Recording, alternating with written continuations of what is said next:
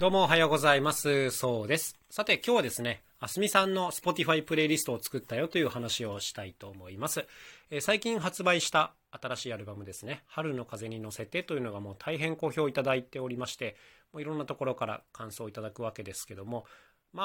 やっぱりね、曲がいいっていうのは言われるのと、あとやっぱりね、ASUMIさんの声が本当素晴らしいですねっていうコメントをたくさんいただきます。もうこれはね、しつこく告知でも言っていたんですけども、いやもう本当最高だから、まだ聞いてない方はもう本当聞いていただきたいですよ。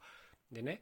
こんなコメントをいただいて嬉しいなと思っているわけですけども、販売促進も兼ねてですね、一つプレイリストを作りました。これがね、今回のテーマのASUMIさんの Spotify プレイリストというやつですね。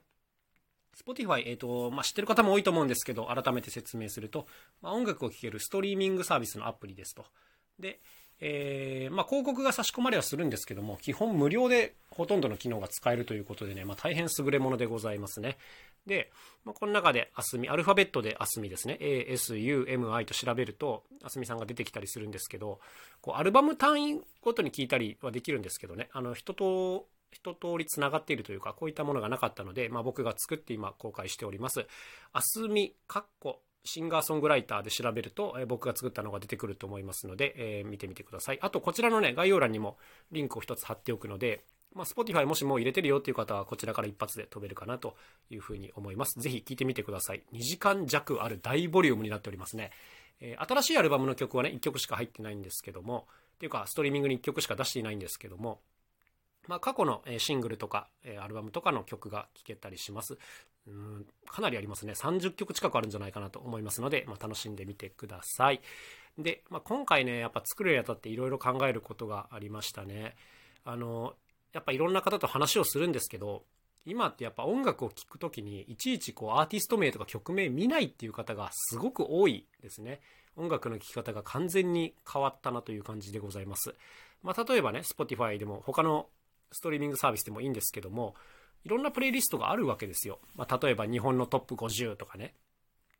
女性シンガーソングライターとか、いろいろあるわけです。ポップ特集とかロック特集とかで、こういうのを、再生するとね、自動的にどんどんレコメンドされて流れていくので、で音楽だけ聴いてるときってね、例えば運転中とか仕事中とか、手元をいちいち見ないじゃないですか、スマホをね。だからなんかいい感じの曲だなと思っても、結局それがどこの誰かわからないまま、しかももう次開いた時にはもうわかんなくなってるみたいなね、プレイリストから流れてっちゃって、誰だったんだろうさっきのはみたいなね、こういう状況が基本になっているっていうのがありますね。そうそう。だから話をしてると、なんか最近誰かの何かの特定の曲を聴くっていう行動をあんまりしないっていう方がね、めちゃめちゃ多かったです。はい。僕自身もね、これ思い当たる節はあるので、そういうもんなんだなというふうに理解しなきゃいけないんですけども、じゃあ何が必要かっていうと、いいプレイリストを作るっていう方じゃないですか。もうこれ答え簡単ですよね。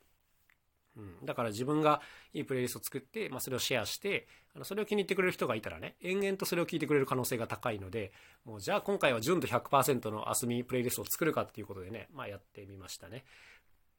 なんか本当にプレイリストの持ってる力っていうのがあって、なんていうんですかね、僕自身ね、いろんな人のいろんなプレイリストを聞くんですよ。で、この人と趣味合うなみたいな人のやつはね、結構聞くんですよ。で、自分が知らなかった新発見にもつながりますし、なんかいいなと思うんで、なんかこういうプレイリストをなんていうんですか、押していくっていうのはもう一般的ですよね。有名なアーティストとかを見てても、なんか自分の曲だけにリンク飛ばすっていうよりも、むしろなんか今自分が関わっている企画のプレイリストに飛ばすとかね、そういう傾向がいろいろあるなというふうに思って、なんか面白いなと思いました。本当にね、最近の音楽事情から疎いところで生きているので、こういうの勉強しないと何も分かってないなという感じなんですけども、こういう世界で今しのぎを削る争いが行われているというわけでございますね、音楽業界はね。YouTube で聴くっていう方ももちろん多いんですけども、やっぱり、ね、音楽だけ聴こうとすると専用のこういうストリーミングサービス使う方がなんだかんだ便利ですね、現状ね。現状は僕はそう思うんですけども、そうは言ってもね、やっぱり若い世代なんかは YouTube で音楽聴くっていう方も多いみたいだから、じゃあ YouTube でもプレイリストを用意しようとかね、まあ、当然そういう発想になりますよね。はい、なんか自分も本当おじさんになってきてね、こういうの頑張らないとついていけないなという感じでございますけども、まあなんか表現活動してる方、音楽にかかってる方は参考になれば幸いでございます。概要欄にリンク貼っておくのでぜひ聴いてみてください。もう1曲目のね、月明かりというやつからもうほんとしびれますよ。最高なんで行ってみてください。それではまた明日お会いしましょう。さようなら。そうでした。